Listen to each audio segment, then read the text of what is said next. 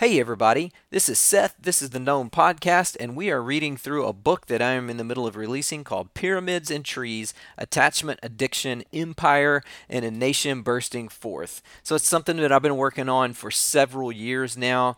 It's the culmination of so many things in my life. I'm really happy to put it out there. And we are to the next big section in the book. So if you're starting here today, if you're new to this, uh, go back to the introduction and start there. It'll make a whole lot more sense. But today we start this section on attachment. Now, Dr. Karyn Purvis says that attachment is the foundation for all mental health. Chapter 14 is called Attention, and here we go. The human brain largely formed through a concept we now know as attachment. What's the something bigger that you and I are attached to? Well, that's the human question. And attention is our individual human answer. Attention is where all the power of our 75 trillion cells is pointed. It's a constant stream of consciousness, always flowing towards something that receives it, like a TV show or your spreadsheet at work or a book. You might say that all the energy we consume becomes pointed towards whatever it is we're giving our attention to in a moment. The 11,000 watts that you are burning right now are currently being burned so that you can sit in a temperate climate and listen to me talk.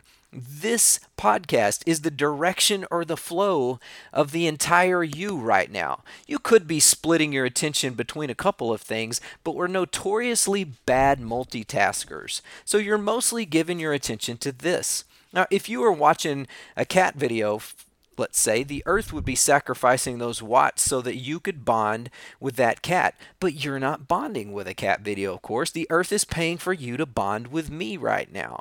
And I appreciate it. Now, in a few minutes or seconds, it will shift and you will focus your attention elsewhere, like maybe a screaming kid or a work call. So, attention is this meandering stream, it's always changing directions, and we can't stop the flow. Trying to stop ourselves from giving our attention to things is a bit like trying to dam a stream with your hands or plug a hose with your thumb. Some people can achieve a slowdown during meditation, but we never really fully stop the flow of attention consciousness, attention. It's the pinnacle of an individual's existence and a magic gateway to higher levels of being. Whatever it is that we give our attention to is for that brief moment our why. It's our purpose, even if it's just for a second. So imagine that a girl is giving her attention to making an arrowhead. Well, in that moment, as she's hammering away at that rock, all of her muscles, neurons, and tissues are working together in beautiful synchrony for one goal a pointed rock. Now, in one sense, she's making the arrowhead, but in another sense, the universe is making it. And in that moment, she's merely aligning all of her sunlight and earth towards that end. She's in a flow or say a guy is flipping M&Ms in the air to impress the ladies and he's given his attention to that pursuit. Well, Mother Earth's 11,000 watts would be paying for that, hoping for a return on the investment, of course. But it's not only her investment, it's his investment of time and energy. Whatever we give our attention to is our investment. That's why we say we give attention. We pay attention. When we do that, when we give or pay into something to another end, something magical happens. Our brains grow an emotional bond to their investment. Attachment. This is the core of what it means to be attached. It's when you're in the flow and something bigger than you is receiving your attention and you grow an investment in that thing. We grow hope for something in return. Care grows. It's why you care about the stocks that you own more than the ones that you don't. It's why you clean the house that you live in instead of cleaning your neighbor's. You invest in that which, well, that which you've already invested in. It's a cycle of loyalty. You've already given to it, so you might as well continue to give to this thing and hope that it gives something in return. And thanks to evolutionary hacks, our brains don't really care whether the investment of attention is something concrete or abstract or whether it's living or non living, although they do function in a certain way more optimally. Here we are, 8 billion ants scurrying around each one of us, constantly investing our steady stream of attention energy. It's sort of like our power mountain that we're on top of is a volcano, and attention is like high energy lava spewing out our eyeballs, except for this lava is like a stream of gold. People like it. Attention isn't just the most powerful thing we have, it's a culmination of everything we have in the present moment. That which has our attention has our body and all of its energy and power captive. Now, that power is quite the prize. If you win Warren Buffett's attention for a moment, you now have a brief shot at accessing all of the power that he's sitting on. He could, in theory, just give you whatever he has. And whatever has your attention has a shot at getting some of your bank account, some of your work, some of your skill, your knowledge, your health, and your loyalty. Now, interestingly, this golden stream of attention is extremely narrow. So, for all of the giant reservoir of data stored up here in our head's hard drive, the stream flowing out is pitiful in comparison. We have billions of bytes of stored data in our memory, decades of years sometimes of memories stored up there, but our perceptual bandwidth of conscious attention is only a few bits, maybe as few as 16 bits of conscious attention that flows out our body at one time. That's all we can focus on at a time. This tiny stream of attention is guarded by a bouncer now, we don't know exactly how this works, but everyone does agree at some level that we have something that we would call a conscious will or volition. This bouncer, so to speak, is like the boss, the head executive of a large corporation, and is there to guide and guard and direct the stream of our attention. Now, unfortunately, this bouncer is not a particularly good one. We'll call him Will. Now, if anything wants our attention, it needs to convince Will the bouncer. You sweet talk this guy, and he's a sucker. He's always diverting the stream of attention elsewhere. It's kind of like a Black Friday shopper looking for good deals. His job is monumentally important, though. Pay attention to the correct things, point the stream, and shoot the gold in the correct direction, and our reservoir will continue to fill. We will grow and we will become more powerful. If you spend too much time paying attention to the wrong things, will be drained. Others will siphon our power away and cash in on our lack of discipline. That's why there's such an epic battle going on for our attention. And it's both inside and out. The corporation. Now, internally, your body is fighting for the gold as well. Our nervous system is its own competitive hierarchy. It's like a corporation full of dutiful workers constantly seeking attention for their needs.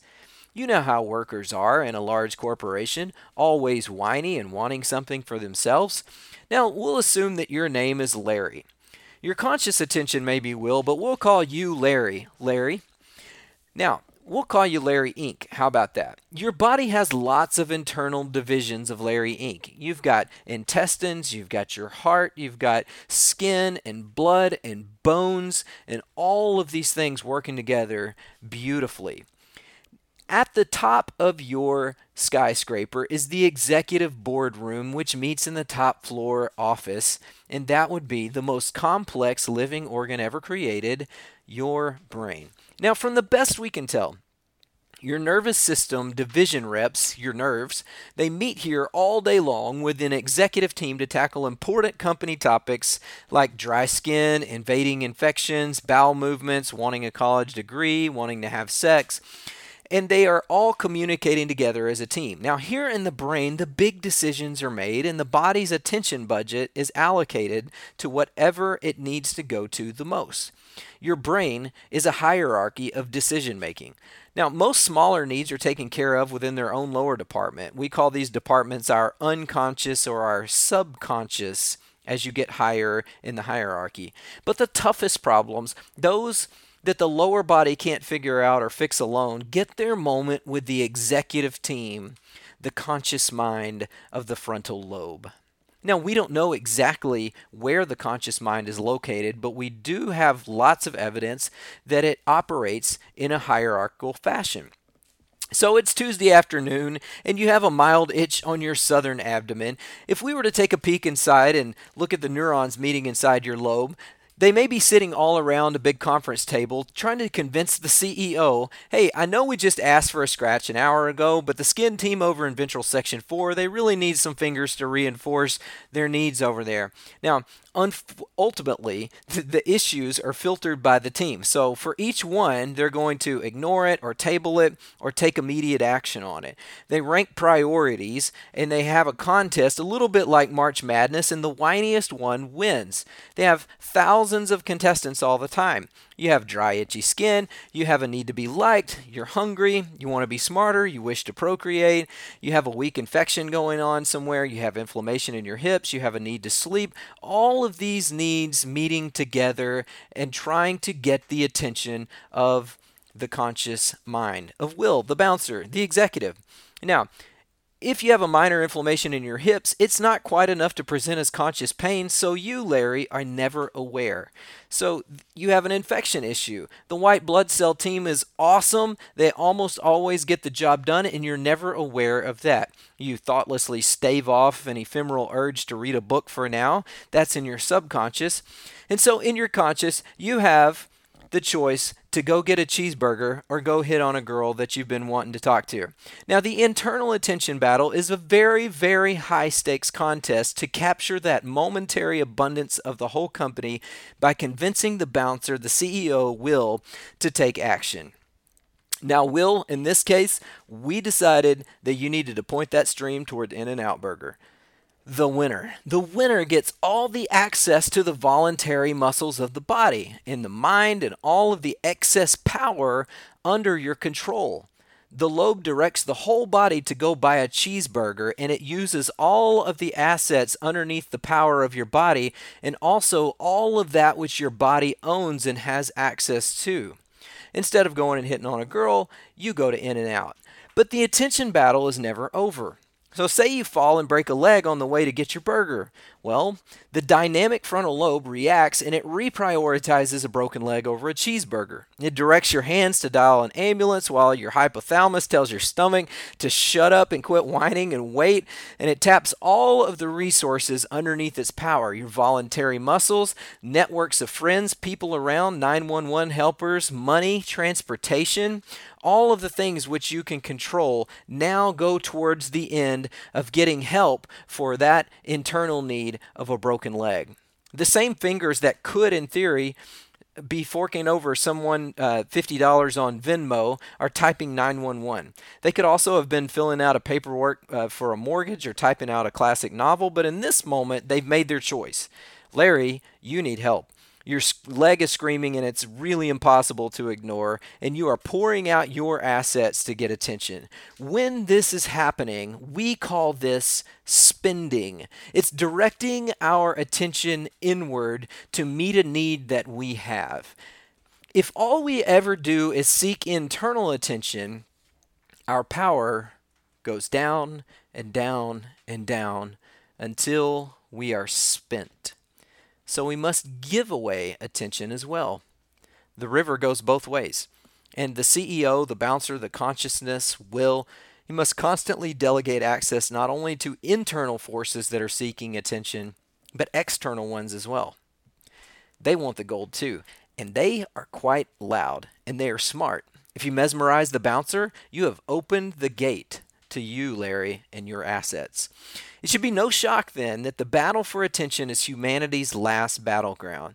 The fight to capture attention is fierce, with giant multinational corporations at war over our 75 trillion cells and their resources. We call this the attention economy. And the prize of the attention economy is the human and everything the human controls, even if only for a second. This is March Madness, the external conference. You have forces that you will never ever think about that are competing for your attention. And then you have subconscious forces like advertisements out of your periphery that might make it to your sub, to your conscious. And then you have those conscious things that you decide to give your attention to. All fighting for control of a few bits of information for a few seconds at a time. The truth is, the tiny stream of attention is in constant flow, directing deals, transactions, and trade offs. Every day, we wake up and spend the entire day exchanging our attention for something. We trade it to acquire something, or to feel something, or to get something to feel something later. We give our attention to a cat video to feel amused. We give our attention to a romantic comedy to feel warm fuzzies. Or we think longer term. We might give our attention to a calculus professor to gain more intellectual power, to exchange that for a job, to exchange that for a paycheck, to exchange that for a nice house, to exchange that for, well, usually others' attention. Leverage. You got to give money to make money, and the same is true with attention. Long term thinkers who routinely give their attention to friends and calculus probably stand to be more powerful in the end than people who give all their attention to cat videos. Now, not only would they become more powerful, but they will in turn become more mentally healthy. That's because we were born with an unchangeable neural circuitry that lives in its sweet spot when we give our attention to and attach to other humans.